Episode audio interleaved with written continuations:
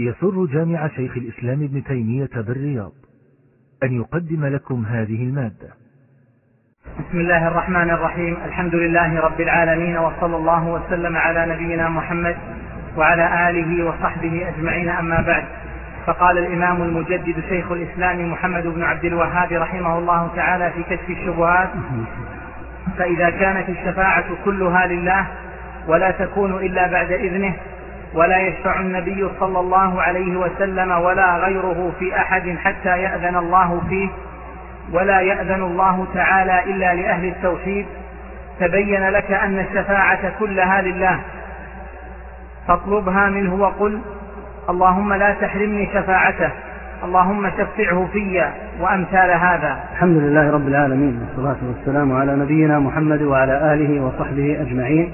بعد أن ذكر رحمه الله تعالى حقيقة الشفاعة، وأنها ملك لله تعالى، وأنها لا تكون إلا بإذنها، وأنها لا تكون إلا لمن رضي الله، ذكر المسلك الصحيح الذي ينبغي أن يسلكه المسلم فيما يتعلق بالشفاعة، بناها على أنها أولا لله.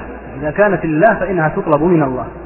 أي شيء إذا كان ملكا لله فإنما يطلب منه سبحانه وتعالى، كالمغفرة والرحمة ودخول الجنة، كلها عنده تعالى. فكذلك الشفاعة بنص القرآن هي ملك لله تعالى، فالمسلك الصحيح للحصول عليها ولالتماسها هو أن تطلبها من الله تعالى. ولهذا بين هنا المسلك الصحيح بعد أن بين الاعتقاد الصحيح في الشفاعة وما يتعلق بشروطها، وهذا من أحسن ما يكون في البيان، من أحسن ما يكون في التوضيح، حتى تنجلي الشبهة ويتضح الحق من الباطل. نعم. فإن قال: النبي صلى الله عليه وسلم أعطي الشفاعة وأنا أطلبه مما أعطاه الله، فالجواب أن الله أعطاه الشفاعة ونهاك عن هذا فقال: فلا تدعو مع الله أحدا، وطلبك من الله شفاعة نبيه عبادة، والله نهاك أن تشرك في هذه العبادة أحدا. نعم. هذا أيضا من الشبهة التي يدلون بها. يقولون: الله عز وجل أعطى النبي صلى الله عليه وسلم الشفاعة، هي ملك لله، لكن أعطى الرب الشفاعة لنبيه صلى الله عليه وسلم، فنحن نطلب من النبي صلى الله عليه وسلم ما أعطاه الله. يقول في عبارة موجزة مختصرة: الله أعطاه الشفاعة وانهاك عنها، لأن طلب الشفاعة نوع عبادة. فكما أنك تقول اللهم شفع في نبيك صلى الله عليه وسلم، هذا دعاء، وإذا قبلت شفاعة النبي صلى الله عليه وسلم في العبد غفر له، مثلا من أنواع الشفاعة يغفر للعبد أو أنه يتاب عليه فلا يدخل النار. قلت هذا نوع من أنواع الدعاء، طلب، والطلب لا يكون إلا من الله تعالى، لا سيما والنبي صلى الله عليه وسلم ميت. يختلف الحال كما سيأتي عما لو كان الأمر في القيامة، إذا بعث الناس والتقى الناس بالأنبياء عليهم الصلاة والسلام، وهذا سيأتي له إن شاء الله تعالى كلام. لكن بعد أن توفي النبي صلى الله عليه وسلم إنما تطلب الشفاعة من رب العالمين سبحانه وتعالى. الأمر الآخر يتعلق بنا هنا، ذكر الشافعي رحمه الله فيما نقل عنه البيهقي رحمه الله تعالى في كتابه أحكام القرآن أمر الشفاعة، فقال: استنبطت البارحة آيتين فما أشتهي باستنباطهما الدنيا وما فيها، يدبر الأمر ما من شفيع. لا تصور يا أخي الأخ، لا تصور. يقول الشافعي رحمه الله تعالى: استنبطت البارحة آيتين فما أشتهي باستنباطهما الدنيا وما فيها، يدبر الأمر ما من شفيع إلا من بعد إذنه. وفي كتاب الله هذا كثير: من ذا الذي يشفع عنده إلا بإذنه. فتعطل الشفعاء، لاحظ عبارة الشافعي: فتعطل الشفعاء إلا بإذن الله. انظر الفهم السوي الصحيح، أن الشفاعة متعطلة، وأنها لا تكون إلا بإذن الله، ولأن الله لا يأذن إلا في القيامة بها، فإنها لا تكون إلا إذا أذن الله عز وجل فيها. وأوضح ما يبين لك هذا أن الذين أذن لهم في الشفاعة لا يشفعون ابتداء، يبقى الناس مدة طويلة مديدة في المحشر، يصيبهم ما يصيبهم من الشدة والكرب العظيمة، فلا يأذن الله بالشفاعة ابتداء. وأعلم الناس بربه صلى الله عليه وسلم إذا طلبوا منه الشفاعة العظمى، وهو الذي سيأذن الله له في الشفاعة العظمى، لا يشفع ابتداء، لأنه أعلم بالله من أن يشفع مباشرة، لأن الشفاعة لا تكون إلا بإذن الله. ولهذا قلنا إنه يذهب فيخر تحت العرش ساجدا. جاء في بعض الروايات أنه يخر أسبوعا صلى الله عليه وسلم جمعة، قال يخر جمعة يعني يخر مدة أسبوع. يفتح الله عز وجل عليه بمحامد، محامد لم يكن يعرفها من قبل كما قال عليه الصلاة والسلام. كل هذا بأحاديث صحيحة. بعد ذلك يأتيه الإذن ارفع رأسك وسل تعطه واشفع تشفع، يأتي الإذن الآن وتأتي الشفاعة الآن. فهذا الذي ينبغي لهذا. قال المصنف رحمه الله الله أعطاه الشفاعة ونهاك عن هذا. هذا هو المسلك السليم الرشيد في هذه المسألة. والأمر كما قال رحمه الله تعالى سؤال الشفاعة من النبي صلى الله عليه وسلم وهو ميت.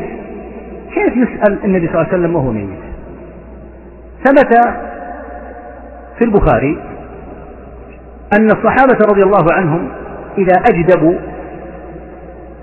وحصل القحط كما حدث في زمن عمر رضي الله عنه استسقوا بالعباس عم رسول الله صلى الله عليه وسلم: اللهم إنا كنا إذا أجدبنا استسقيناك بنبينا، أو استسقى نبينا صلى الله عليه وسلم، وإنا نسألك اليوم وإن طلب من العباس عم نبينا.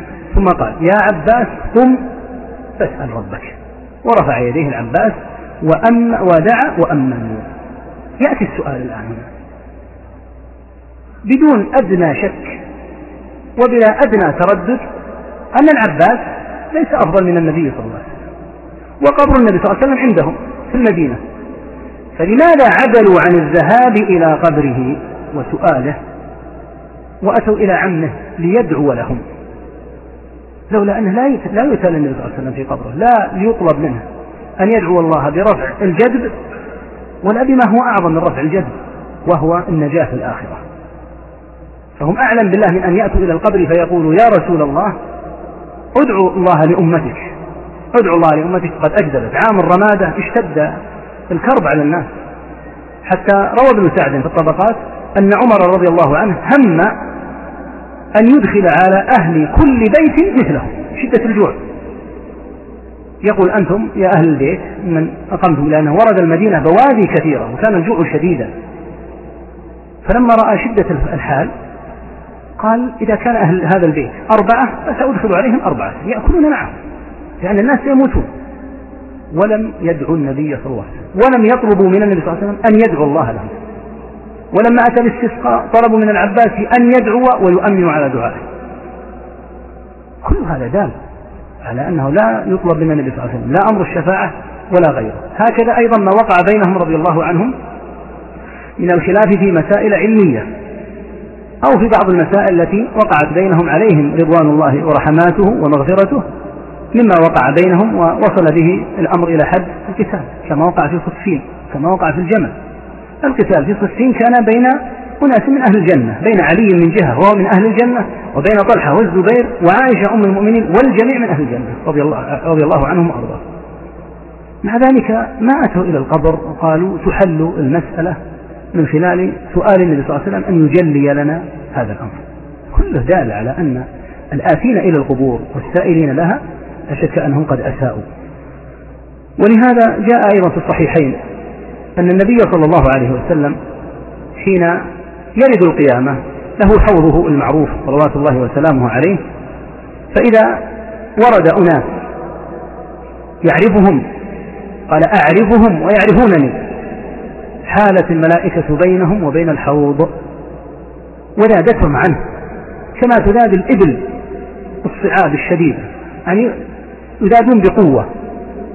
فيقول صلى الله عليه وسلم: أصحابي أصحابي.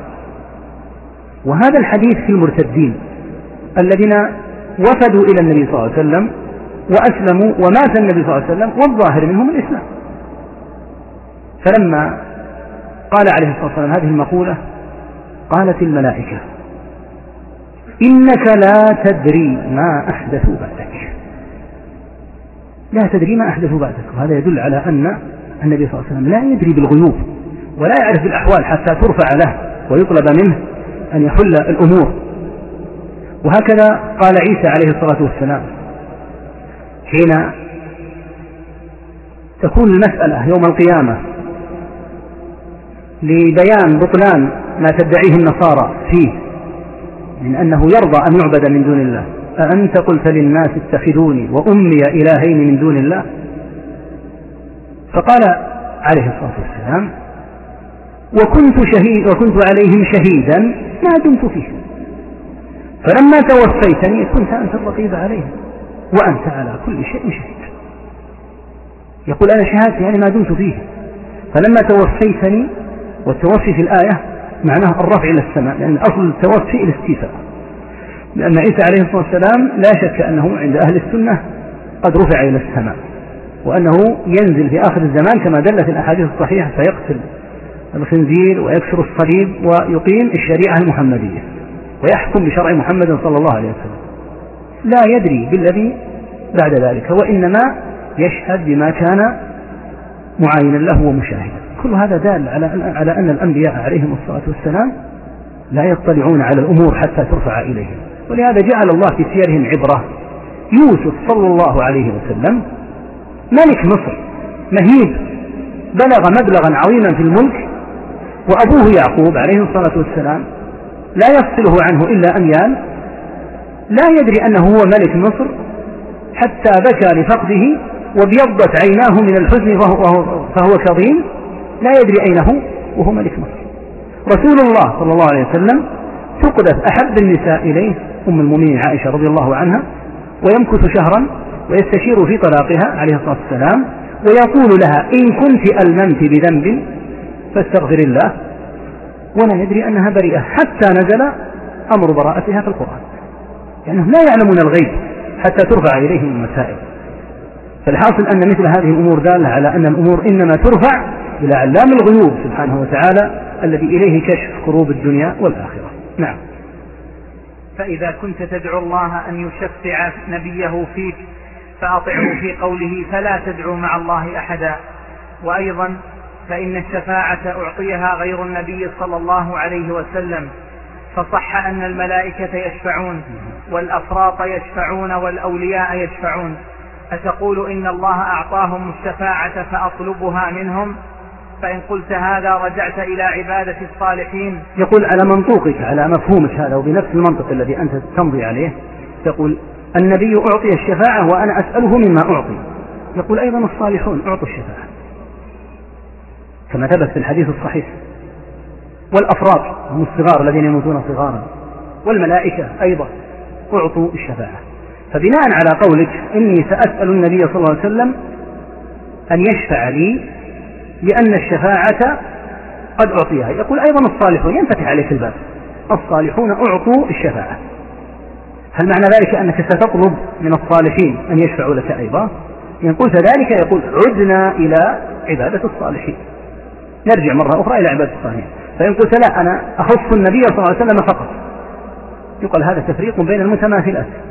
أنت تقول النبي صلى الله عليه وسلم أعطي الشفاعة وأنا أطلب منه ما أعطي، فيقال أيضا الصالحون والملائكة أعطوا الشفاعة، فهل ستطلب من الملائكة ومن الصالحين؟ إن قلت ذلك عدنا إلى الطلب من الصالحين كما طلب قوم نوح من ود وسواع ويغوث، وكما طلب كفار قريش من اللات، وهكذا. وكما قال تعالى في الذين أسلموا، كما قال ابن مسعود رضي الله عنه في البخاري: أولئك الذين يدعون يبتغون إلى ربهم الوسيلة أيهم أقرب. فيقول نعود من جديد إلى عبادة الصالحين، وإن فرقت بين المتماثلات. نعم. فإن قلت هذا رجعت إلى عبادة الصالحين التي ذكر الله في كتابه، وإن قلت لا بطل قولك أعطاه الله الشفاعة وأنا أطلبه مما أعطاه الله. فإن قال أنا لا أشرك بالله شيئا، حاشا وكلا، ولكن الالتجاء إلى الصالحين ليس بشرك، فقل له إذا كنت تقر أن الله حرم الشرك أعظم من تحريم الزنا، وتقر أن الله لا يغفره، فما هذا الأمر الذي حرمه الله وذكر أنه لا يغفره؟ فإنه لا يدري. فقل له كيف تبرئ نفسك من الشرك وأنت لا تعرفه؟ أم كيف يحرم الله عليك هذا ويذكر أنه لا يغفره ولا تسأل عنه ولا تعرفه؟ أتظن أن الله يحرمه ولا يبينه لنا؟ تضمن كلامه رحمه الله تعالى الآتي: أولا أن أقبح الذنوب وأعظمها وأفظعها الشرك، قد دل على هذا نصوص كثيرة. الشرك أشد من الزنا وقطع الطريق من سائر المعاصي. وهذا في الجملة الناس تسلم به. إذا قيل الشرك أعظم من الزنا أو شرب الخمر، لكن عند التفصيل إذا قيل الذي يفعل عند القبور من دعاء أهلها والذبح لهم أشد من شرب الخمور وزنا الزنات، يأتيك بعض الناس يقول هؤلاء ناس صالحون ولهم مقاصد ولهم نية وعندهم عبادة وعندهم صلاة، أتدري أنهم يصومون يصلون يتهجدون. عند التفصيل يتضح الجهل بحقيقة الشرك. الشرك أعظم الذنوب، ولذلك فإنه لا يمكن أن يغفر مطلقا. قنط الله المشرك الشرك الأكبر من المغفرة عياذا بالله، لا نصيب له في المغفرة. إنه من يشرك بالله فقد حرم الله عليه الجنة ومأواه النار، إن الله لا يغفر أن يشرك به. الزنا والسرقة على ما فيها من الشر، وعلى أن أصحابها معرضون للوعيد، إلا أن يمكن أن يغفر لهم. فالحاصل أن كلامه تضمن سؤال هذا الذي يتحدث في هذا الموضوع ويناقش، يقول له الزنا الشرك أشد من الزنا وحرمه الله عز وجل عليك، عرف لي الشرك، ما الشرك؟ يقول لا يعرفه، لأن هذا النقاش نقاش من لا يعرفه. الأمر الثاني ما يتعلق بهذه المصطلحات العقدية. يعلم طالب العلم قاعدة المحنى إليها سابقا، أن فهم التوحيد مرتبط به فهم الشرك، وفهم الإيمان مرتبط به فهم الكفر. فمن لم يفهم التوحيد لن يفهم الشرك، ومن لم يفهم الإيمان لن يفهم الكفر.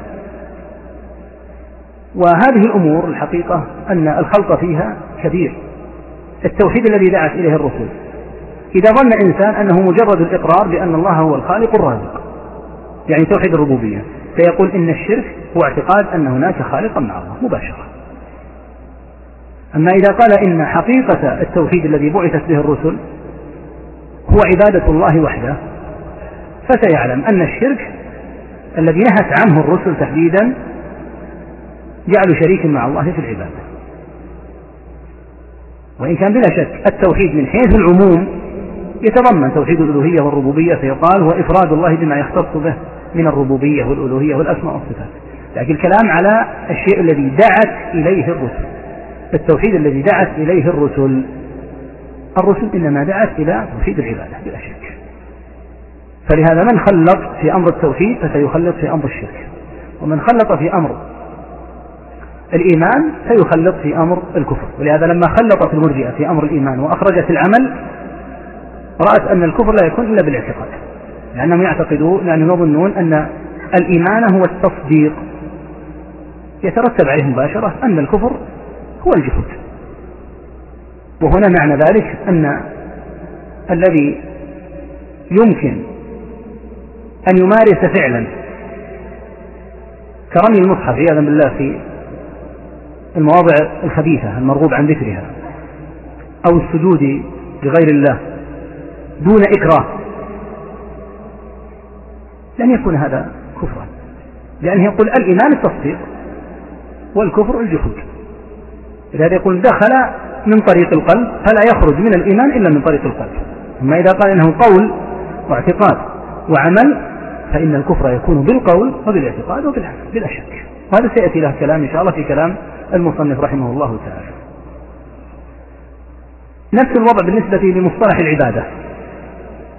العبادة معروف معناها، وأنها تتضمن في أصل اللغة الخضوع والتذلل لله عز وجل، وتشمل الظاهر والباطن من الأقوال والأفعال، سواء كانت أقوالا باللسان أو سواء كانت من أعمال القلوب أو كانت من الأعمال الظاهرة، فكلها عبادة.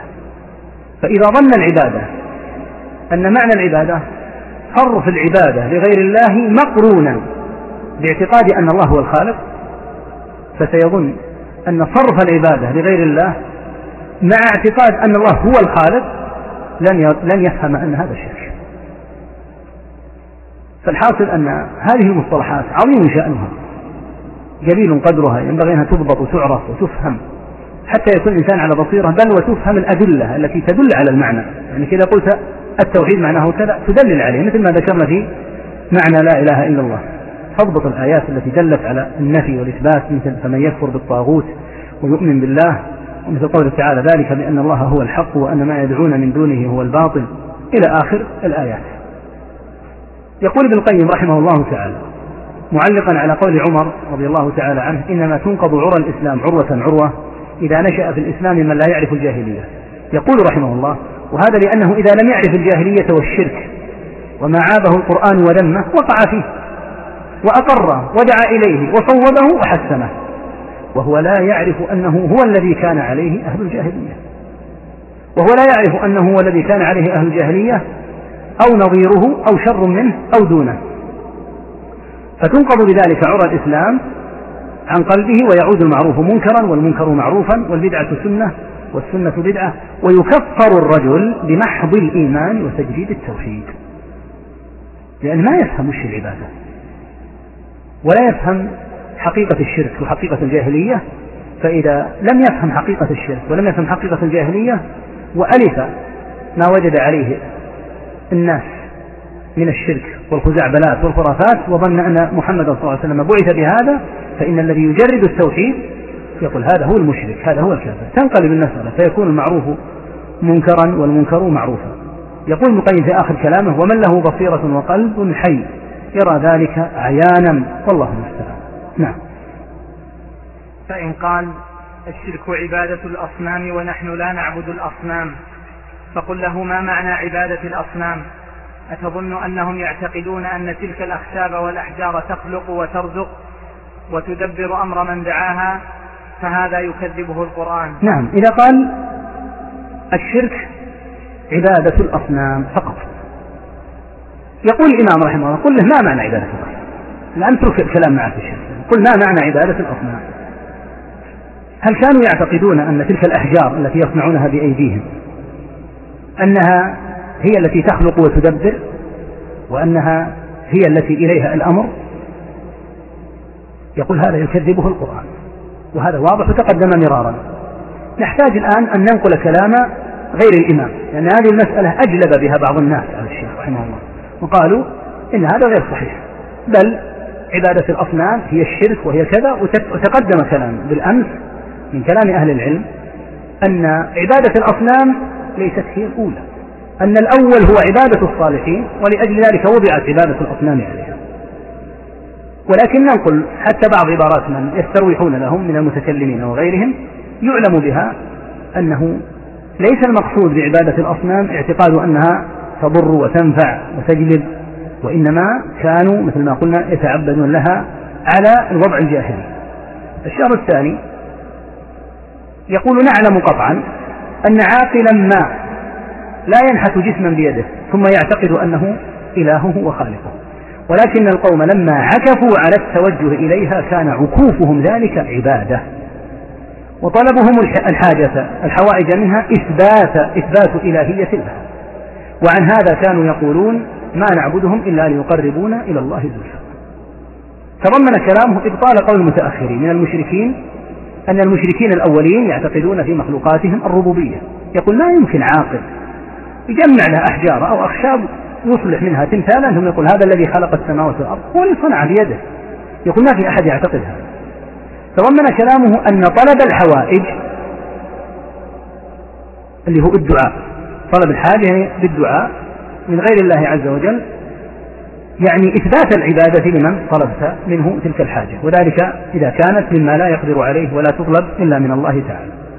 تضمن كلامه أيضا إبطال قول المشركين في معنى العبادة، حيث عد العكوف عند المعبودات نوع عبادة، العكوف عندها والمكث والملازمة لها نوع عبادة.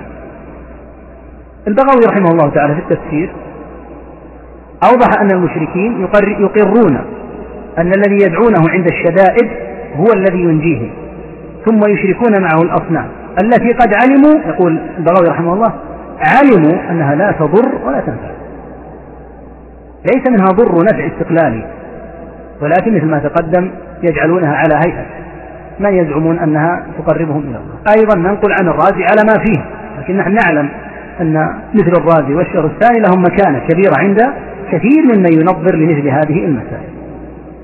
ذكر أن النبي صلى الله عليه وسلم حين يسألهم عن مدبر الأحوال يقولون الله، يقول، وهذا يدل على أن المخاطبين بهذا الكلام يعرفون الله ويقرون به، وهم الذين قالوا في عبادتهم الأصنام إنها تقربنا إلى الله وإنهم شفعاؤنا، وكانوا يعلمون أن هذه الأصنام لا تضر ولا تنفع.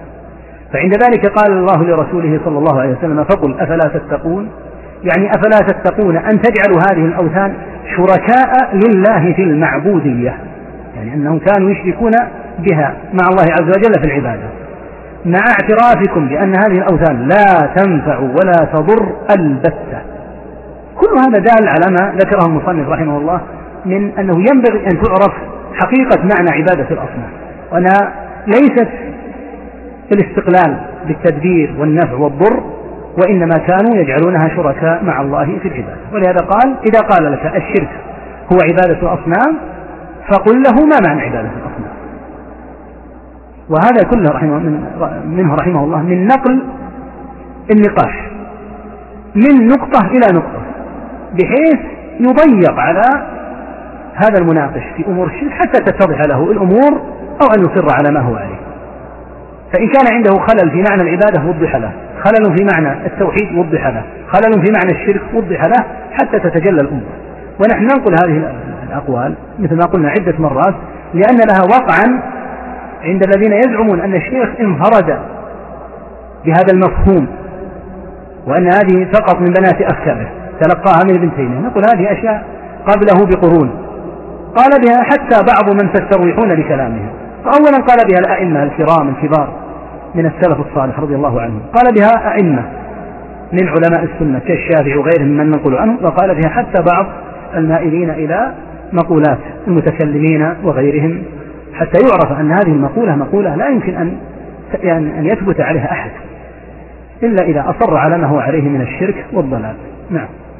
وإن قال هو من قصد خشبة، هو من قصد خشبة يعني الشرك، أراد أن يعرف الشرك لأنه هو الذي يقصد خشبة أو حجرا أو غيره. نعم. هو من قصد خشبة أو حجرا أو بنية على قبر أو غيره يدعون ذلك ويذبحون له ويقولون إنه يقربنا إلى الله زلفى ويدفع الله عنا ببركته ويعطينا ببركته، فقل صدقت، وهذا فعلكم عند الأحجار والأبنية التي على القبور وغيرها. نعم. يقول إذا أجاب، لأن قال الشرك هو قصد أي شيء، خشبة أو حجر أو بنية يعني بناية قصدها وصرف لها العبادة، ولهذا قال أو بنية أو غيره حتى تشمل أي شيء تصرف له العبادة من دون الله تعالى. يقول فقل صدقت. لماذا؟ يقول أهل العلم لأن حقيقة الشرك ما هي؟ حقيقة الشرك هي تسوية غير الله بالله فيما هو من خصائص الله. إذا كان التوحيد هو الإفراد، أن تفرد الله بما يختص به، فحقيقة الشرك أن تجعل مع الله فيما اختص به سبحانه وتعالى شريكا بأن تسويه به.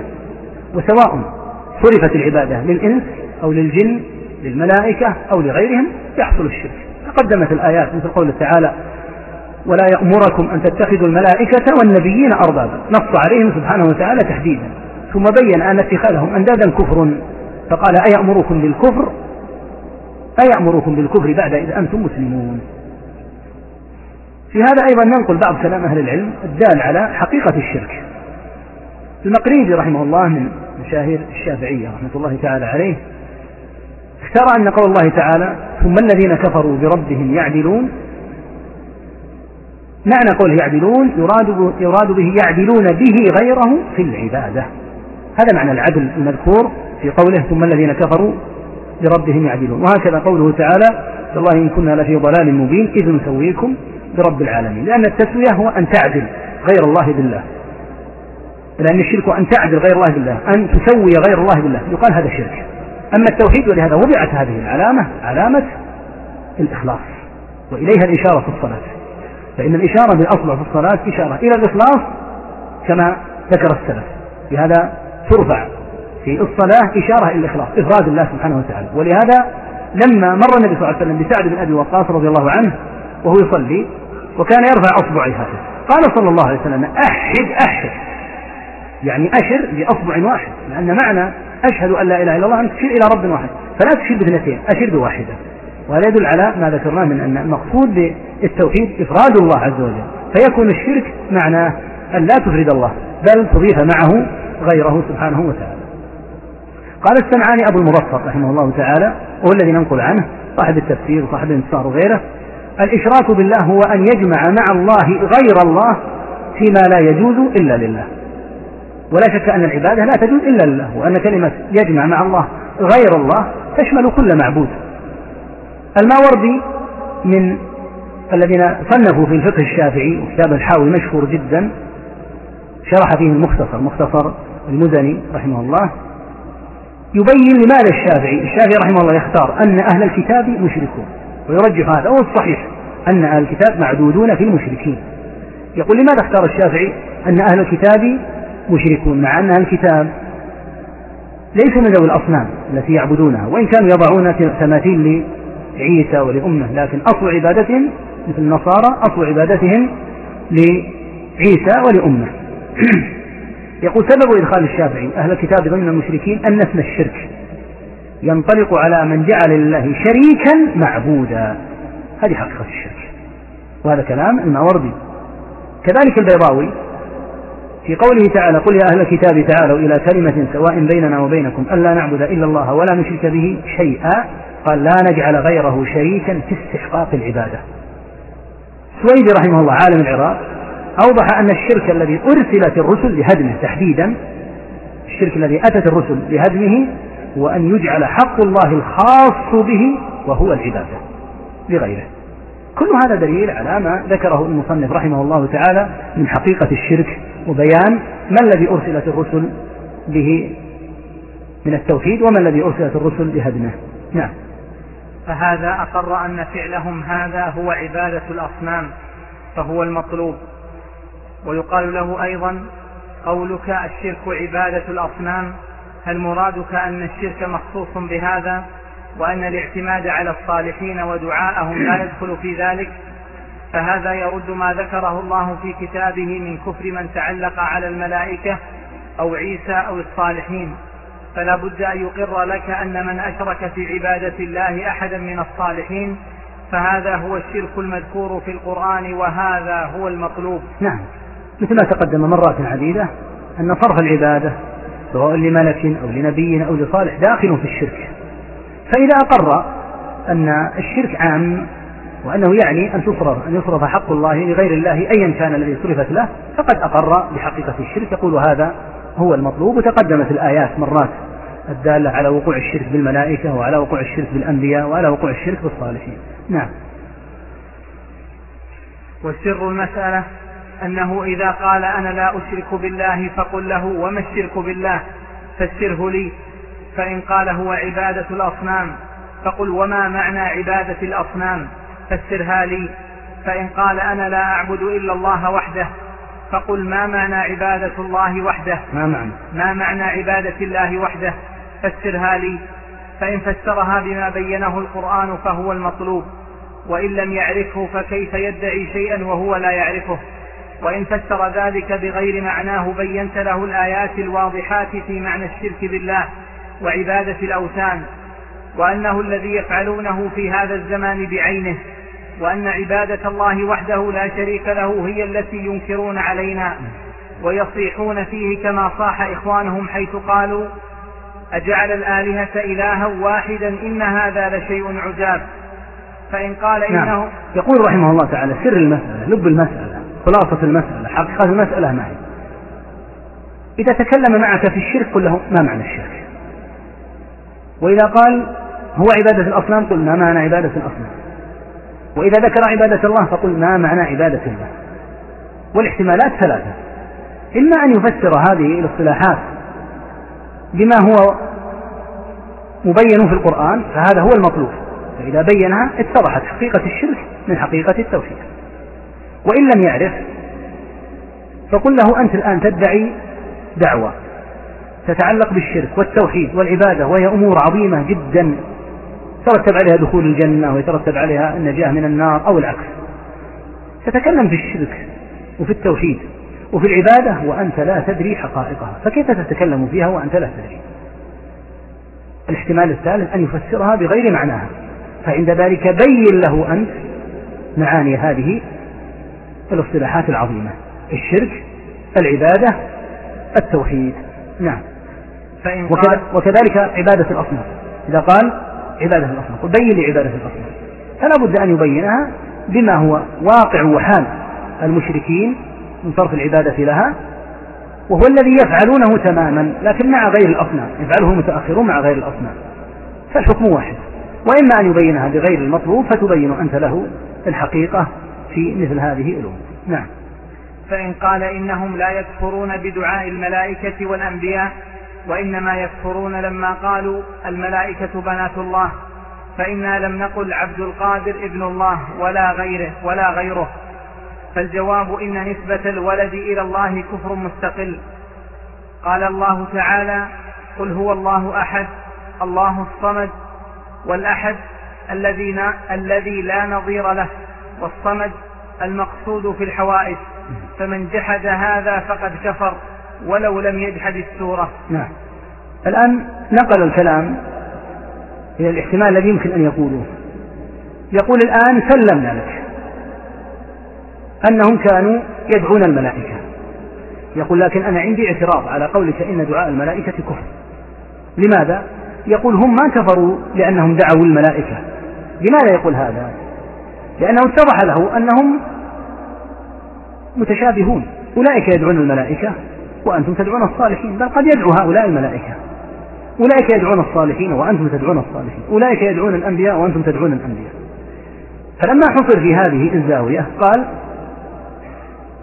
أصلا دعاء الملائكة ليس هو الذي بسببه كفروا لأجل ماذا؟ قال: كفروا لأنهم قالوا إن الملائكة بنات الله، ما كفروا لأنهم دعوا الملائكة، مع الآية التي قلنا: ولا يأمركم أن تتخذوا الملائكة والنبيين أربابا، أي أمركم بالكفر. لكن نقول: نناقشك بنفس الأسلوب الذي أنت قلته الآن. القول بأن الملائكة بنات الله هذا كفر مستقل، يعني يمكن أن يكفر الإنسان من أكثر من وجه. فمثلا كفار الجاهلية كفروا من عدة وجوه: كفروا بجحدهم توحيد الله، كفروا بردهم رسالة رسول الله، كفروا لأنهم أبوا الإيمان باليوم الآخر. فإذا قال إنسان إنهم كفروا من هذه الزاوية، يقال هذه إحدى الزوايا التي كفروا من خلالها، لأنه يمكن أن يكفر الإنسان من عدة جهات، مثل الملاحدة الآن على سبيل المثال. الملاحدة الذين لا يقرون بالله من كل جهة كفروا، من جميع الجهات، لا يقرون بالله ولا بجميع الرسل ولا بجميع الكتب ولا باليوم الآخر ولا بالقدر، يكفروا من جميع هذه الجهات. ولهذا كان الكفر دركات، بعضها أشد من بعض. فقولك إن الكفر الذي وقعوا فيه من جهة الملائكة ليس بدعائهم، الذي ألجأه إلى هذا أنه اتضح له أنه متفق معهم في صرف الدعاء لغير الله، فأراد أن يجعل كفرهم من زاوية ليس هو واقعا فيها. فقال الشيخ: الكفر الذي وقعوا فيه من جهة دعواهم أن الملائكة بنات الله هذا نوع من الكفر، والكفر جنس تحته عدة أنواع، فكونك تحصر الكفر في نوع ليس فيك الغرض منه التلبيس حتى تخرج نفسك من مدلول الكفر. إذن جواب الشيخ أن نسبة الولد إلى الله عز وجل كفر مستقل، وما أنتم فيه أيضا كفر مستقل، وبيأتي لها بقية يعني إن شاء الله رجل. نعم، نرد عليه من أكثر من وجه. نعم. وقال تعالى: ما اتخذ الله من ولد وما كان معه من إله، ففرق بين النوعين وجعل كلا منهما كفرا مستقلا. وقال تعالى: وجعلوا لله شركاء الجن وخلقهم وخرقوا له بنين وبنات بغير علم، ففرق بين كفرين. والدليل على ذكر قوله تعالى: ما اتخذ الله من ولد وما كان معه من إله، ففرق الله عز وجل الأمرين. فاتخاذ الولد كفر لنفسه دعوة أن الله عز وجل اتخذ الولد، هذا كفر مستقيم، ودعوة أن مع الله إلها، هذا أيضا كفر مستقيم. قال والدليل الآية فرقت بين الكفرين، فقال تعالى ما اتخذ الله من ولد، فلو قال أحد إن الله اتخذ ولدا لكان كافرا كما كفرت النصارى وكما كفرت اليهود، لقد كفر الذين قالوا إن الله هو المسيح ابن مريم. وفي قوله عز وجل ما اتخذ الله من ولد وما كان معه من إله، لقد كفر الذين قالوا إن الله ثالث ثلاثة.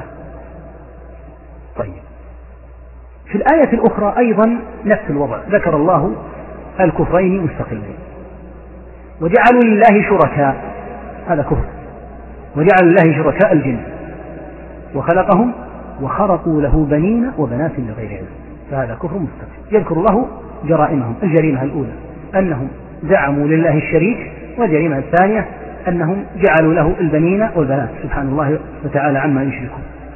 يقول فقولك إنهم كفروا لأنهم اعتقدوا فقط أن الملائكة بنات الله، قال كفروا من الجهتين. نعم.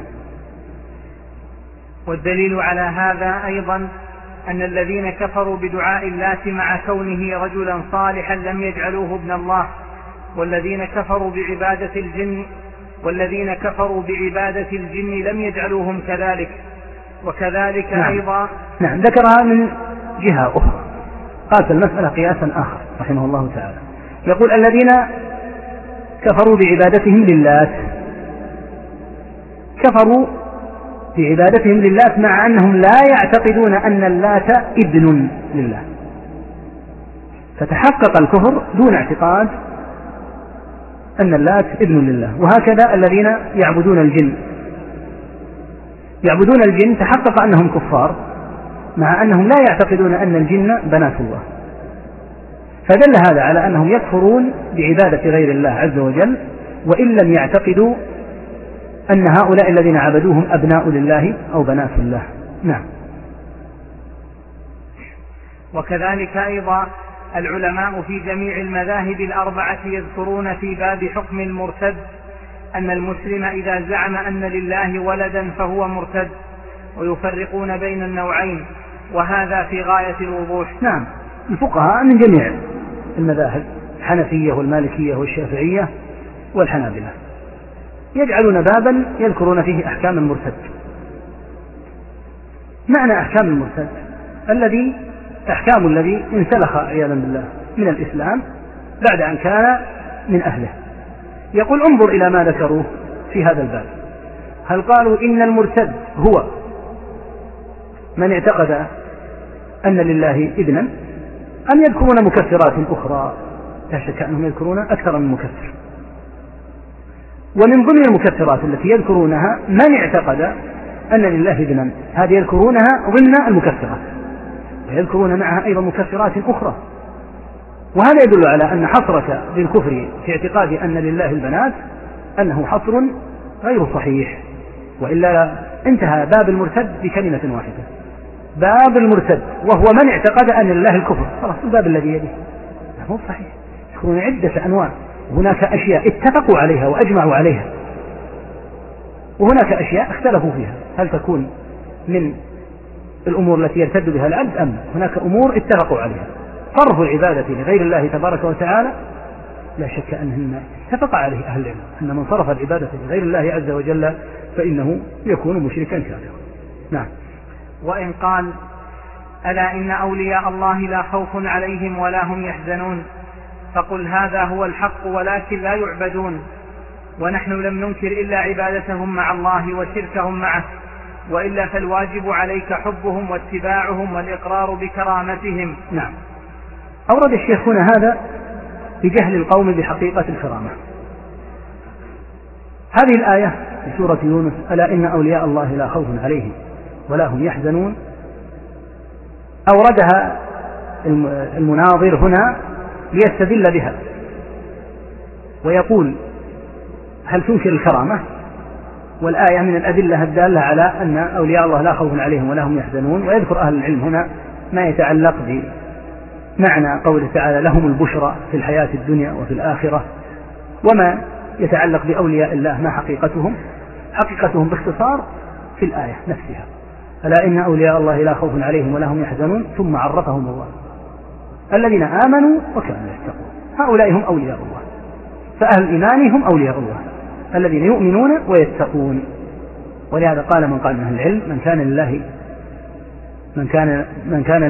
من كان مؤمنا تقيا كان لله وليا. ولاية الله تعني أن تؤمن به تعالى وتتقيه فتكون وليا لله عز وجل. فيقول هذه الآية يقبلها أهل العلم على الرأس والعين.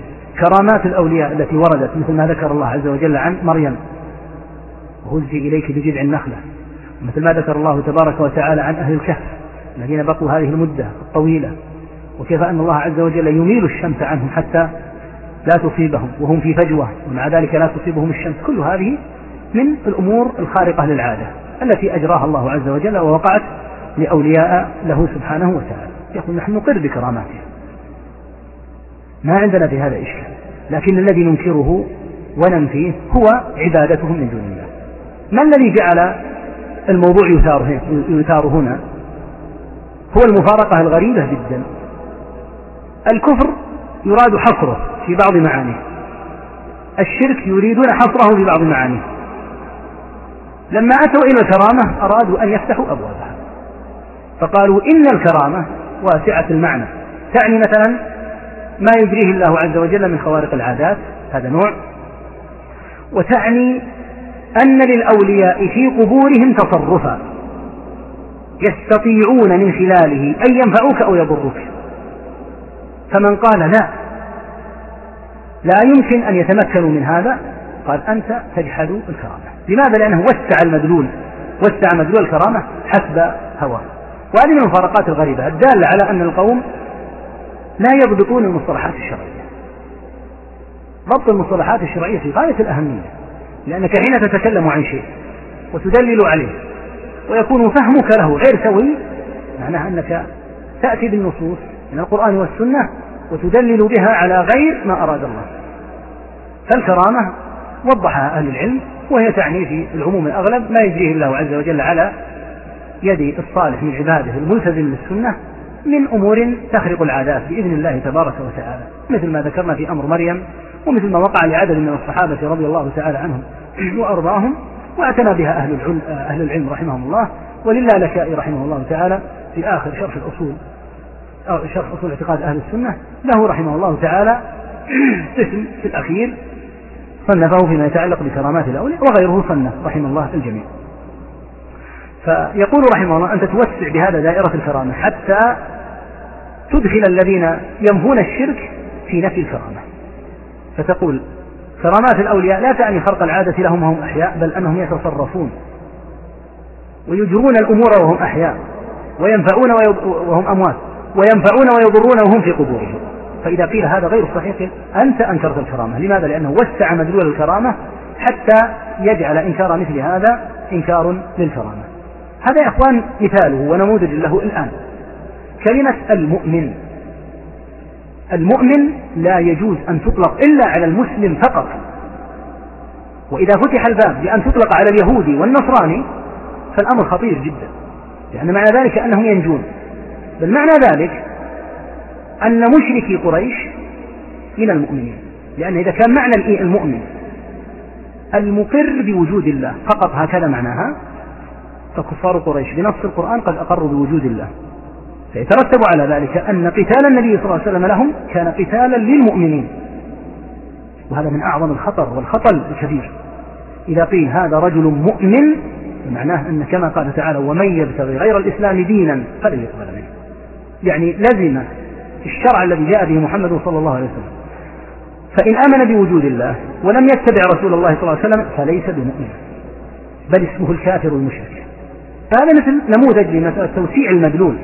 فإذا قال الكرامة معناها أن تخرق العادة للولي في حياته وأن يتصرف بعد مماته، فمعنى ذلك أن من أنكر هذه الشركيات التي تعمل عند القبور وقال إن أهل القبور لا يجوز أن تصرف لهم عبادة، قالوا: أنت أنكرت الكرامة. فمن المهم ضبط المصطلحات الشرعية بحيث تنزل النصوص من الكتاب والسنة على المفهوم الذي أراد الله وأراد رسوله صلى الله عليه وسلم. نعم.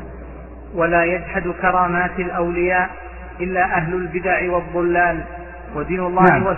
مراده بالذين يجحدون كرامات الأولياء المعتزلة ومن نحى نحوهم ممن تأثر بهم من متأخري الفرق الضالة. فالمعتزلة من أشهر من نفى كرامات الأولياء، ونفيه لكرامات الأولياء لمجرد شيء عقلي محض، يقول لا بد أن نقر بخرق هذه العادات للأنبياء فقط، أما أن نقر بأنه يمكن أن تخرق العادة لغير النبي قالوا هذا لا يصلح.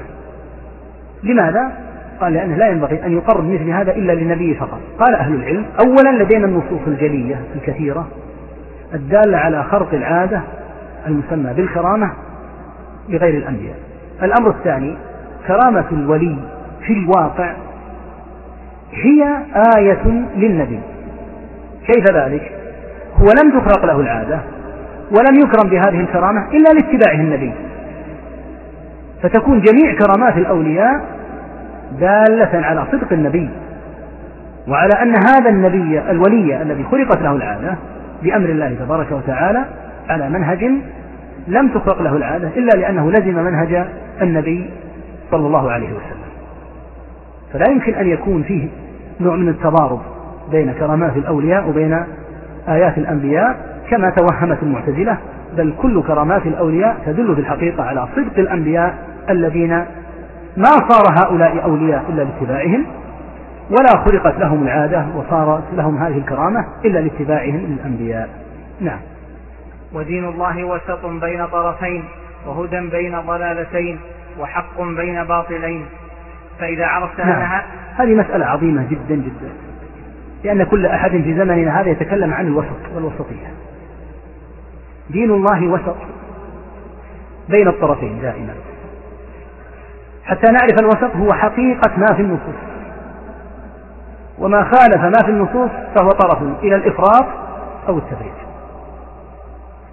فلا يمكن أن يكون الوسط إلا ما كان عليه محمد صلى الله عليه وسلم، هو الوسط، هو الحق، هو النجاة، هو السبيل لدخول الجنة. أما أن يكون الوسط ألعوبة، إذا أراد الإنسان أن يعبث بأحكام الشرع ويحل ما حرم الله قال ينبغي أن يسر وأن نتوسط.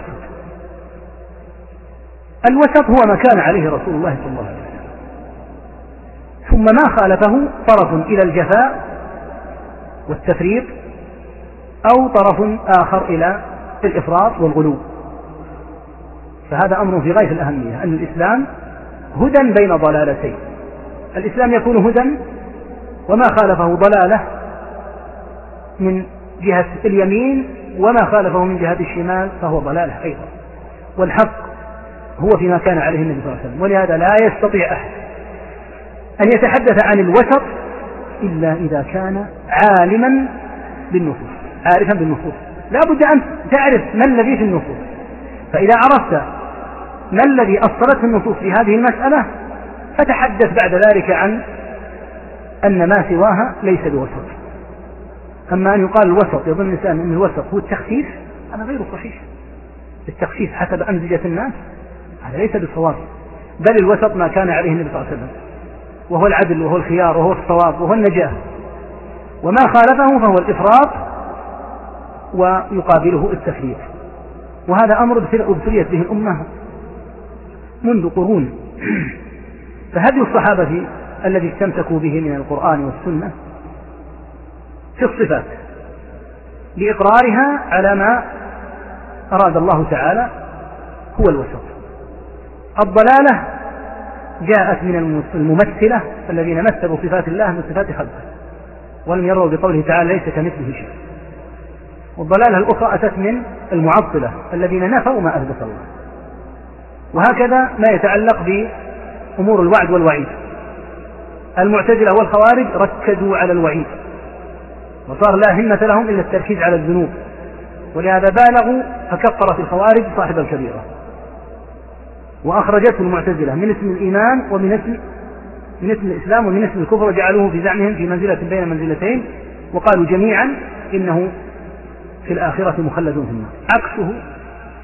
عكس هؤلاء المرجئة، خصه من شأن المعاصي، حتى قال قائلهم عياذا بالله فأكثر ما استطعت من المعاصي إذا كان القدوم على كريم، يعني كأنه يقول عياذا بالله في الدنيا افعل ما شئت من معاصي ربك كريم.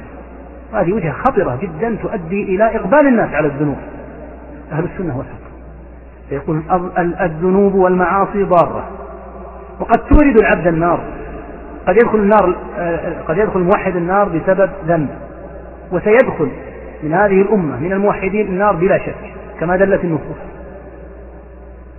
ولكن في الوقت نفسه لا يكون الموحد العاصي مثل أبي جهل وفرعون وإبليس يخلدون خلود الكفار.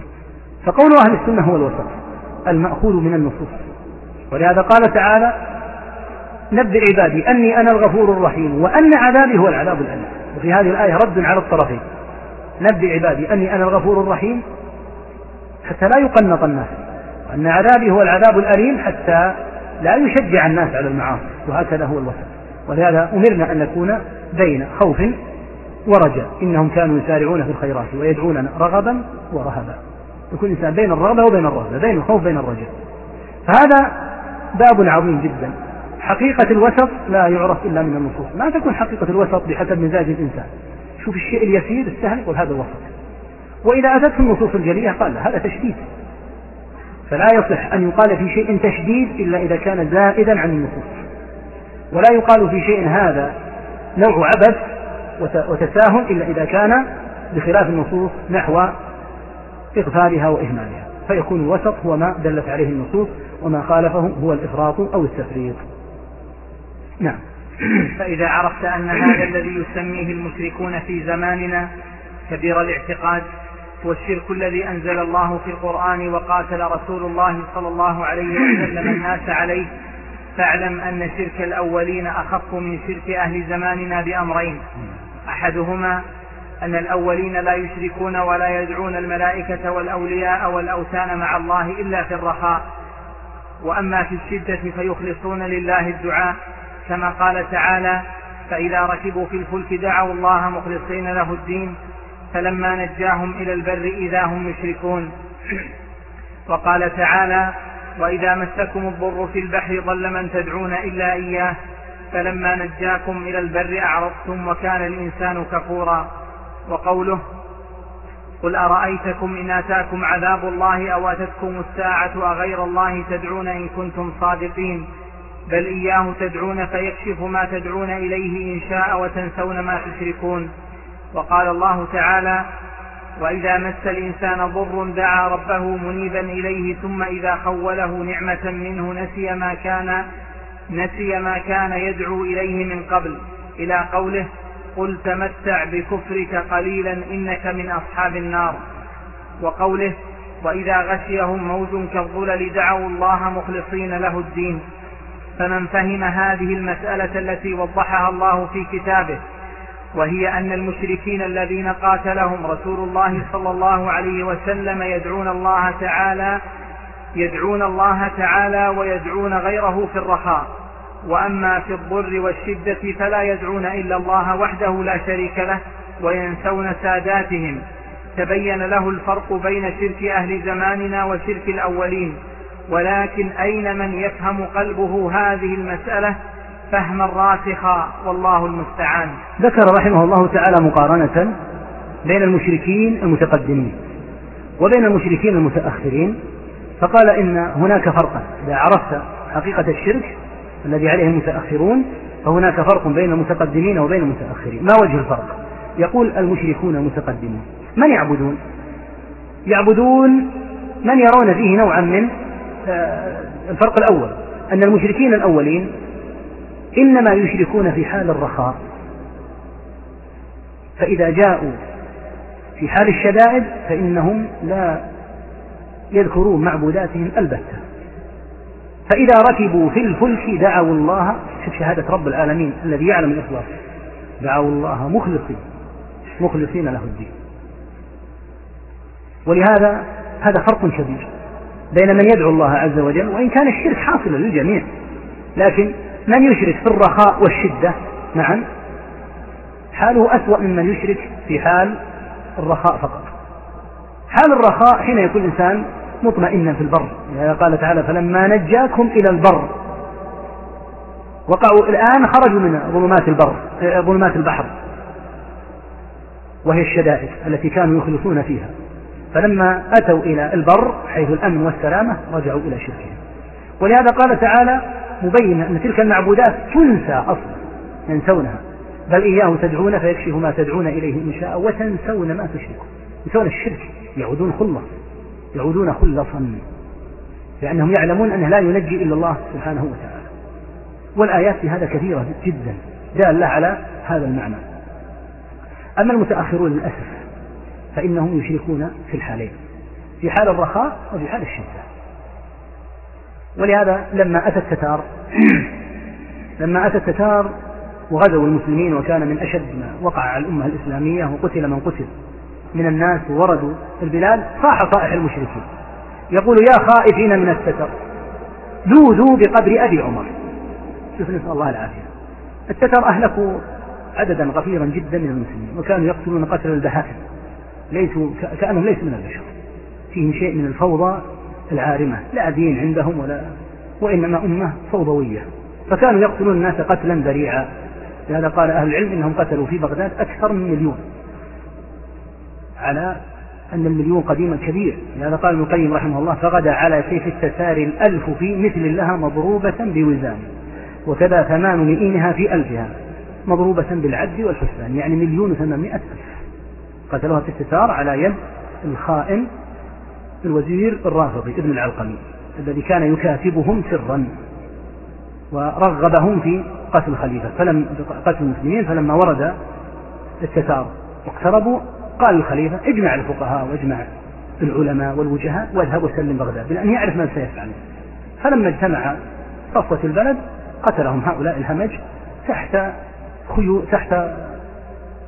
قوائم الخيل، تأتوهم دوسة، وأدخلوا الخليفة في مثل خيش وضربوه ضربا حتى يموت بدون سيف، ثم دخلوا بغداد وأهلكوا من فيها. هذه شدة عظيمة جدا. فيقول قائل المشركين: يا خائفين من التتر، بدل ما يقول اتقوا الله وعودوا إلى الله عز وجل، لوذوا بقبر أبي عمر، اذهبوا إلى قبر شخص دعا أبي عمر ينجيكم من التتر. ولهذا يقول شيخ الإسلام رحمه الله تعالى في معركة شقحب إنه لما رجع المسلمون إلى الله رجوعا حقيقيا، وطلبت إليهم أن لا يدعوا إلا الله وحده لا شريك له، وأن يخلصوا الدعاء لله عز وجل، وعاد الناس إلى التوحيد وتركوا دعاء غير الله، يقول ابن تيمية رحمه الله: فقل الآن تنصرون عليه. فقالوا: قل إن شاء الله. قال: أقول إن شاء الله تحقيقا، لأن الله سبحانه وتعالى وعد بالنصر، عدتم إلى التوحيد من الشرك، وتركتم المظالم وتركتم الفساد، وبالفعل هزم التتار هزيمة منكرة في تلك الموقعة. فالحاصل أن المشركين هذا واقعهم للأسف، إذا جاءتهم الأمور المدلهمة مثل الغرق في البحار، أو مثل الأمور المخيفة من الزلازل والبراكين، صاروا يصيحون، نسوا الله عز وجل. بينما المشركون المتقدمون ينسون ما يشركون، ينسون المعبودات ويوحدون الله تعالى. نعم. والأمر الثاني أن الأولين يدعون مع الله أناسا مقربين عند الله، إما أنبياء وإما أولياء وإما ملائكة، أو يدعون أحجارا أو أشجارا مطيعة لله ليست عاصية. وأهل زماننا يدعون مع الله أناسا من أفسق الناس، والذين يدعونهم هم الذين يحكون عنهم الفجور من الزنا والسرقة وترك الصلاة وغير ذلك. نعم، هذا الفرق الثاني. يقول الفرق الثاني بين المشركين المتقدمين والمشركين المتأخرين هو هذا: المشركون المتقدمون يعبدون أحد صنفين، إما من فيه إيمان وخير وصلاح في نظرهم كالأنبياء والملائكة والصالحين، ولا يعبدون أهل الفجور، وهذا لا يستحق أن يعبد في نظرهم، مع أن العبادة كما قلنا لا تصلح أن تكون إلا لله وحده. أو يعبدون أشجارا أو صخورا أو أحجارا، هي في نهاية المطاف هذه الأشجار وهذه الصخور عابدة لله سبحانه وتعالى. يقول: أما المتأخرون فيعبدون أناسا تتعجب مما يذكرون في تراجمهم، لا تقل قال فلان من أهل السنة عن فلان منهم، أبدا، ارجع إلى ما ترجموهم بأيديهم وتكلموا عنه، تجد العجب. ولولا المقام، مقام المسجد، فذكرت لكم عجائب وغرائب مما ذكروه في مصنفاتهم، مما ينبو الذهن السمع عنها واللسان عن نطقها، ثم يقول هؤلاء هم أولياء الله وهؤلاء هم الذين يستغاث بهم من دون الله. لكن نذكر نماذج يمكن أن تقال، منها مثلا ما ذكر الشعراني وهو من كبار المخرفين في طبقاته، طبقات سمى الطبقات الكبرى. ذكر مثلا في الجزء الثاني صفحتين أو 50 عن شخص يدعى الشريف المجدوب. الشيخ رحمه الله هنا وش يقول إنهم يذكرون عنهم من أنواع المعاصي وترك الصلاة وترك الصوم، فناتي من كتب القوم بما يدل على صحة ما قاله رحمه الله تعالى وأنه لم يفتئس ولم يكذب عليه. يتكلم عن الشريف المجدوب يقول كان يأكل في نهار رمضان ويبلع الحشيش، يعني يجمع الشرين، أكل المحرم وهو الحشيش والفطر في نهار رمضان، ويضيف الثالثة لأسوأ من هذا كله ويقول أنا معتوق أعتقني ربي، يعني أعتقني من وجوب الصوم. في تكميل الصلحاء والأعيان صفحة 70 إلى 71 نقل عن علي الوحيشي أنه عياذا بالله فعل الفاحشة علنا في السوق أمام الناس، وعدوا هذا الذي فعله نوعا من أنواع الكرامات، وما لا أذكر أشد وأنكر. وفي كتاب النبهاني الذي جرد الحرب على الشيخ محمد بن عبد الوهاب ورد ردودا كثيرة على أهل التوحيد، صنف كتابا في غاية السوء اسمه جامع كرامات الأولياء، جمع فيه العجائب، ذكر فيه أشياء من الفواحش ومن ترك الصلاة. فيقول مثلا في ترجمة شخص أنه كان لا يصلي لا سبا له وشتمه، ولكن يقصد أنه بلغ ما يسمونه برتبة قبيحة جدا عندهم يسمونها سقوط التكاليف. سقوط التكاليف مثل ما يقول هذا المسمى بالشريف المجدوب، يقول أنا معتوق أعتقني ربي، أي أن الواجب ما صار علي واجبا والمحرم صار بالنسبة لي حلالا. ثم يذكرون هذه الكرامات. لما ذكر النبهاني القصة التي سقناها عن الوحيش، وأنا سقتها باختصار شديد لأنها وقحة جدا، لكن أجملت الكلام بأنها فيها فاحشة. قال النبهاني وقد تقدم نظير مثل هذه الكرامة، يعني يرى أن هذه كرامة فعل فاحشة أمام الناس، لأنه يرى أن هذا منه ما حصل إلا لأن الله أباح له ما حرم على الناس.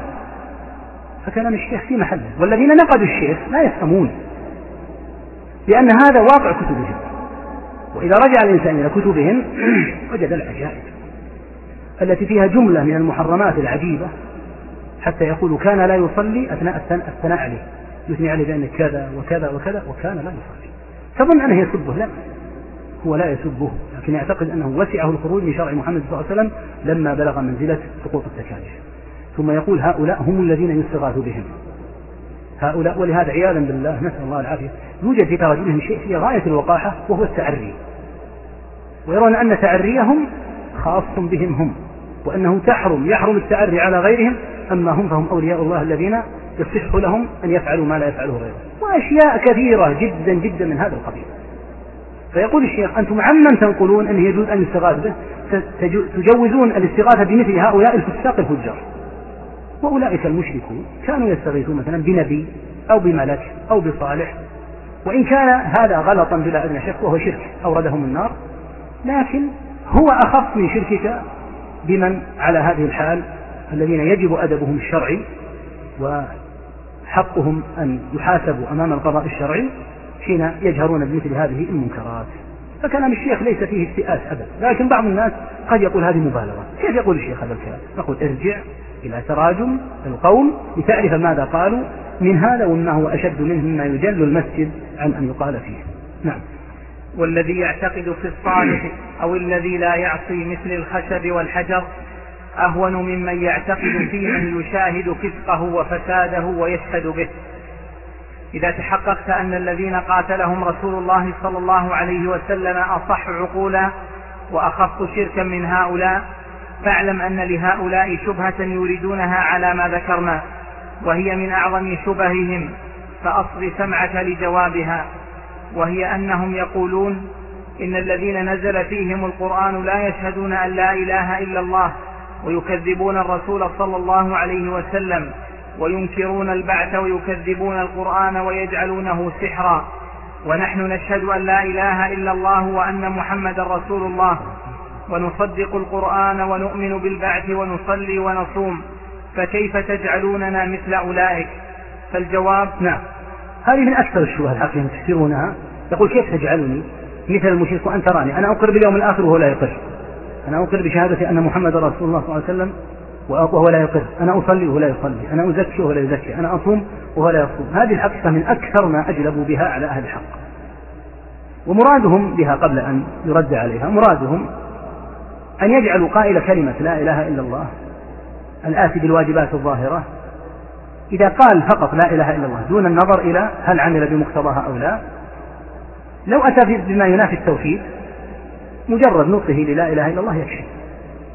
يقول لك لا إله إلا الله شوفه يصلي، لا إله إلا الله شوفه يصوم ويزكي ويصلي ويحج، يقول خلاص يكفي هذا لا ينبغي أن تجعله مثل المشرك، فضلا أن تقول إن شركه أغلب من شرك المتقدمين.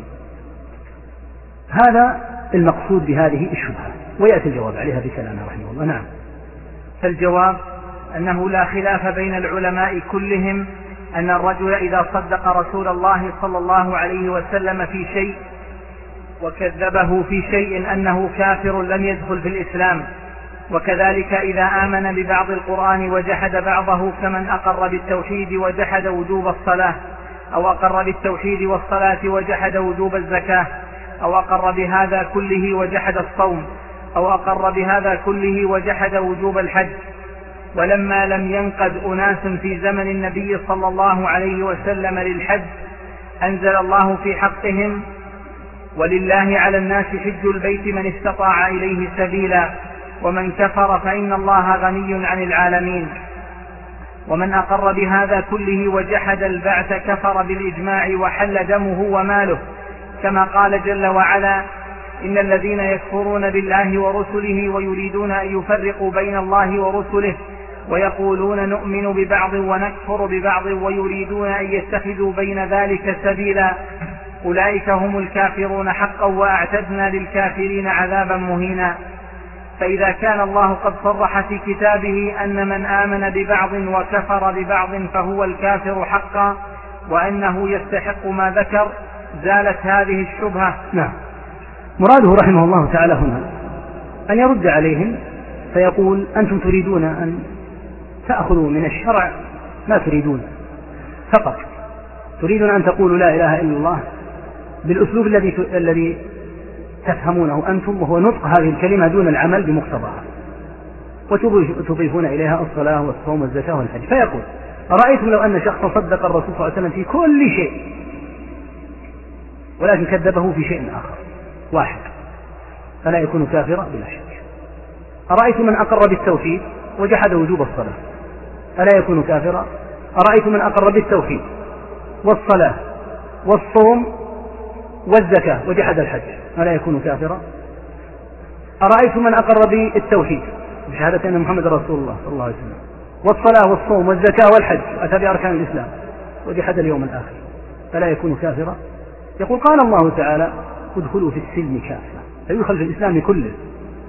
فدعواهم أن مجرد قول لا إله إلا الله دون الالتزام بقيودها وشروطها كافي لا شك أنه على خلاف ما دلت عليه النصوص. جاء عنه عليه الصلاة والسلام أنه قال: من قال لا إله إلا الله دخل الجنة. استمسكت بهذا الحديث المرجئة. قال أهل العلم: الذي قال بأبي وأمي هو صلوات الله وسلامه عليه، من قال لا إله إلا الله دخل الجنة، هو الذي قال من قال لا إله إلا الله وكفر بما يعبد من دون الله حرم ماله ودمه، وهو الذي قال لأبي هريرة: من لقيت وراء هذا الحائط يشهد أن لا إله إلا الله مستيقنا بها قلبه فبشره بالجنة، وهو الذي قال حرم على النار من قال لا إله إلا الله يبتغي بذلك وجه الله، وهو الذي قال عليه الصلاة والسلام: من مات وهو يعلم أنه لا إله إلا الله دخل الجنة. يعني الشروط التي لا تنفع هذه الكلمة إلا معها العلم واليقين والإخلاص والانقياد إلى آخره. فيقول رحمه الله تعالى: لا شك أن من قال لا إله إلا الله فعليه أن يلتزم ما تقتضيه هذه الكلمة من ترك الشرك والإقرار له بالتوحيد. أما مجرد أن يقول لا إله إلا الله فقط فيكون من أهل الإسلام فلا شك أن هذه النصوص دالة على هذه القيود. من قال لا إله إلا الله وكفر بما يعبد من دون الله هذا قيد مهم جدا. والحديث في مسلم من قال لا إله إلا الله الآن قالها وكفر بما يعبد من دون الله أيا كان المعبود من دون الله حرم ماله ودمه. أما لو قال لا إله إلا الله ولم يكفر بما يعبد من دون الله فلم يحقق الكلمة، لأن الله تعالى يقول فمن يكفر بالطاغوت ويؤمن بالله فقد استمسك بالعروة الوثقى. المستمسك بالعروة الوثقى هو الذي جمع الأمرين، قول لا إله إلا الله والكفر بالطاغوت وهو المعبود من دون الله تعالى. فيقول هكذا ينبغي أن تفهم الأمور. ولهذا يقول لهم السؤال المؤكد جوابه لو أنه قال لا إله إلا الله وجحد الصلاة ما حكمه؟ يقولون كافر. يقول فكذلك الحال، إذا أراد أن يقول لا إله إلا الله باللسان ويعبد من دون الله عز وجل غيره فلا يحقق. من قال لا إله إلا الله وكفر بما يعبد من دون الله لا يحقق. فمن يكفر بالطاغوت ويؤمن بالله فقد استمسك بالعروة الوثقى. ونظرا لأهمية هذه الكلمة سأسوق بعض الكلام لبعض أهل العلم الدال على أن مجرد قول لا إله إلا الله فقط لا يكفي، وأن يمكن أن يقول إنسان لا إله إلا الله فلا تنفعه. الشافعي الإمام رحمه الله تعالى في كتاب الأم، الشافعي فيما رواه ابن عبد البر في الانتقاء يقول في المعتزلي الجلد المشهور إبراهيم بن إسماعيل بن علية يقول أنا مخالف له في كل شيء، يقول الشافعي، وفي قول لا إله إلا الله. لست أقول كما يقول، أنا أقول لا إله إلا الله الذي كلم موسى تكليما من وراء حجاب، وذاك يقول لا إله إلا الله الذي خلق كلاما أسمعه موسى من وراء حجاب. يقول حتى قول لا إله إلا الله أنا أختلف معه فيها. وهكذا قال ابن خزيمة أطال كثير رحمه الله في كتاب التوحيد المجلد الثاني من صفحة 815 إلى 832 وقال ما موجده أنه يعلم كل عالم أن النبي صلى الله عليه وسلم لم يريد بالأخبار المطلقة، يعني مثل قوله من قال لا إله إلا الله دخل الجنة، أن من قال لا إله إلا الله ولم يؤمن بشيء من الكتب أو الجنة والنار أو البعث والحساب أنه من أهل الجنة، مثل ما قال الشيخ، يعني أن من قال لا إله إلا الله وكفر بالبعث يقول لا يمكن أن تنفعه لا إله إلا الله. فهذا كلام ابن خزيمة. الأخبار المطلقة في قول لا إله إلا الله إذا قالها إنسان ولم يؤمن بشيء من الكتب أو الجنة والنار أو البعث والحساب يعلم كل عالم أنه لا يمكن أن يكون مراد النبي صلى الله عليه وسلم به أنه من أهل الجنة. ثم ذكر عدة أحاديث فيها إطلاق النبي صلى الله عليه وسلم دخول الجنة على من عمل عملا، مثل من صلى البردين دخل الجنة، مثل من قاتل في سبيل الله فواق ناقة، فذكر النبي صلى الله عليه وسلم أيضا أنه من أهل الجنة. ذكر النبي صلى الله عليه وسلم من علم أن الصلاة حق عليه فهو من أهل الجنة. فيقول هذه الأحاديث إذا أردنا أن نفهمها بهذا الفهم غير السوي فمعنى ذلك أن من صلى البردين فقط دخل الجنة وإن لم يعمل بالأحاديث الأخرى.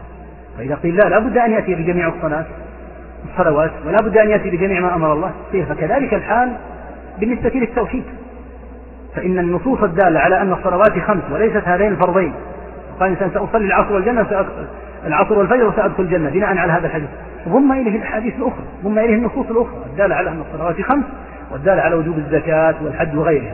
فيقول الإمام رحمه الله تعالى لا خلاف بين أهل العلم أن من قال لا إله إلا الله فقط باللسان ولم يعمل بمقتضاها وما يجب عليه مما أوجب الله من ترك الشرك أنها لا تنفعه. ولهذا قال البقاعي رحمه الله تعالى بعد بيانه معنى كلمة التوحيد أنها لا معبود حق إلا الله، فسراد أن معنى لا إله إلا الله لا معبود حق إلا الله، قال هذا العلم أعظم الذكرى المنجية من أهوال الساعة، فلا يكون علما إلا إذا كان نافعا، وإنما يكون نافعا إذا كان مع الإذعان والعمل بما تقتضيه. العمل بما تقتضيه لا إله إلا الله لا معبود حق إلا الله، معنى أن ما عبد من دون الله عز وجل فهو باطل فتترك المعبودات من دون الله. يقول وإلا فهو جهل صرف. هذا مجمل ما قالوا رحمهم الله تعالى في الموضوع.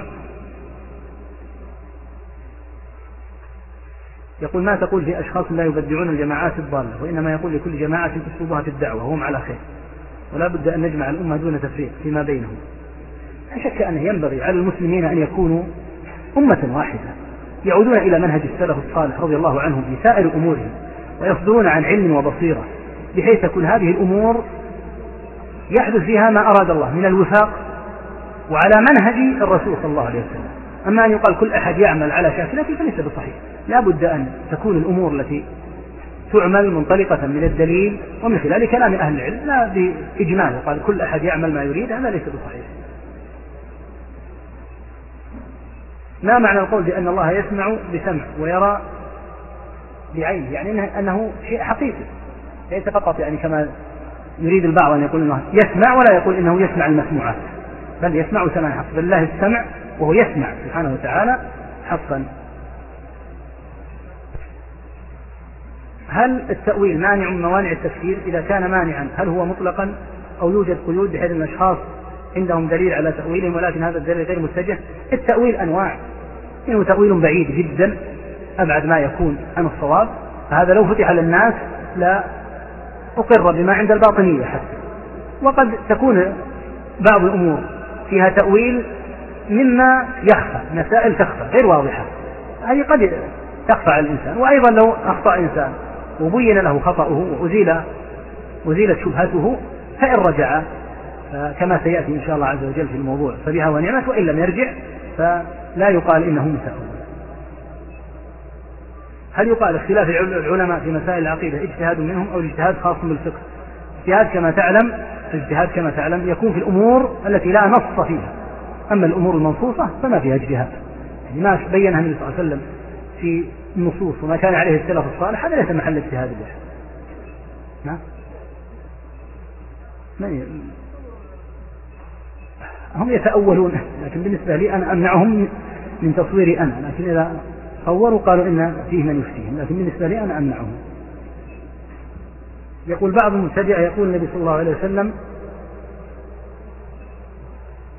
يسمعنا فنطلب منه الدعاء، هذا غير صحيح، هذا غير صحيح. قال كما في الحديث إنك لا تدري ما أحدثوا بعدك إلى غير ذلك من النصوص التي سقناها. يسأل عن حديث اختلاف أمتي رحمة، هذا ليس بسليم، ليس بصحيح الحديث، ما قالش إنه حديث صحيح.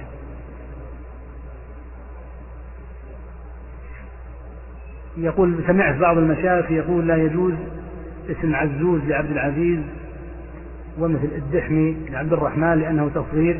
من أهل العلم من قال هذا، قال فيه إشكال لأن التصغير صار للاسم نفسه، إذا أراد أحد يصغر يقول عبيد الله عبيد العزيز حتى يكون التصغير في الاسم الأول ويبعد عن الإشكال. يقول هل طلب الدعاء من شخص ممنوع كأن أقول ادعو لي بالنجاح؟ إن كان الشخص حيا فلا إشكال مطلقا، وهو ضرب من ضروب الأمور المشروعة ما فيها إشكال، ولهذا أمر النبي صلى الله عليه وسلم عمر رضي الله عنه أن يطلب من ويس القرني أن يستغفر له، ما فيه إشكال، لكن الإشكال أن يطلب هذا من ميت. يقول هل قول أهل الكتاب إنهم مشركون يمنعنا من أكل طعامهم والزواج بنسائهم؟ لا، لأن الله تبارك وتعالى استثناهم فيها استثناء بينا، فقال تعالى وذكر سبحانه وتعالى نساء أهل الكتاب أنهن حل لنا وطعام الذين أنزل الكتاب حل لكم وطعامكم حل لهم، فهذا خاص بأهل الكتاب فقط من اليهود والنصارى. والنساء اللاتي يجوز الزواج منهن يشترط أن يكن عفيفات وأن يكن ملتزمات بالفعل ما هن عليه من يهودية أو نصرانية، لأن يكن ملحدات مثلا إنه في هذه الحالة لسنا يهوديات ولا نصرانية. يسأل عن التصوير بالفيديو والكاميرا وتوسع الناس فيه، هذه مسألة يعني من محل خلاف لا شك بين أهل العلم، ولا سيما بالذات التصوير بالفيديو بشكل خاص، وبعض المشايخ يرى أنها يعني لا إشكال فيها ولا سيما مع كثير نفعها، ولا تشوف مثل بعض المشايخ المشتركين الآن في الدورة مشايخ فضلاء يرون التصوير بالكاميرا، وذلك بالنظر إلى أنهم يرون أن الحديث لا يشمل مثل هذا النوع. قالوا لأن التصوير تفعيل من جعل الشيء على هيئة معينة مضاهاة لخلق الله تعالى، وهذا قول كثير من المشايخ، ومنهم من يقول أن الأمور على عمومها كالمشايخ الأولين رحمهم الله، والذي يريد البعد يعني السلامة لنفسه في مثل هذه الأمور له ذلك، والذي يصور من إخواننا ويرى أن ذلك يسعه لا نرى أنها يعني قد أتى منكرا، وأن هذه المسألة اجتهدوا فيها، يعني ليس مثل التصوير باليد قطعا، هذا محرم لا ينبغي النقاش فيه. ليس مثل النحت للتماثيل، فهذا أيضا نفس الوضع محرم. لكن يبقى الكلام في مثل هذه المسألة، هل تلحق بالتصوير الذي فيه عموم النهي من قبل النبي صلى الله عليه وسلم، فيقال يشمل التصوير جميع أنواع التصوير، أو يقال لا إنه لا يشمل؟ هل كما تعلم فيها كلام لأهل العلم رحمهم الله، وما نرى التسريب، يعني يقول الذين يصورون عندهم تساهل في دينهم، ولا ما يصلح هذا. المسألة اجتهدوا فيها، وأيضا رأوا أن مثل هذه المواضع اللي هي وسائل الإعلام وغيرها أنها لو تركت لأهل الباطل ولأهل الفساد ولأهل التصوف والرفض حدثت مشكلة كبيرة، لأنها إذا أريد طرح موضوع شرعي ولم يأتي أهل العلم والخير يتكلموا فيها ينفتح باب شر عظيم. قالوا حتى لو كان الأمر فيه، حتى لو كان فيه ما فيه من خلاف، إلا أن المفسدة أعظم. ومن أهل العلم وطلبة العلم من يرى البعد، فما نرى حقيقة أن تكون هذه المسألة مسألة تسريب، بحيث تكون ضابطا اللي تصور عنده في دين التساهل وعنده مداهنة ما يصلح هذا أبدا. المسألة يجتهد بها إخواننا، والذي يريد العافية والبعد هذا شأنه. نسأل الله الجميع السداد والهدى والتوفيق، وصلى الله وسلم على محمد وآله.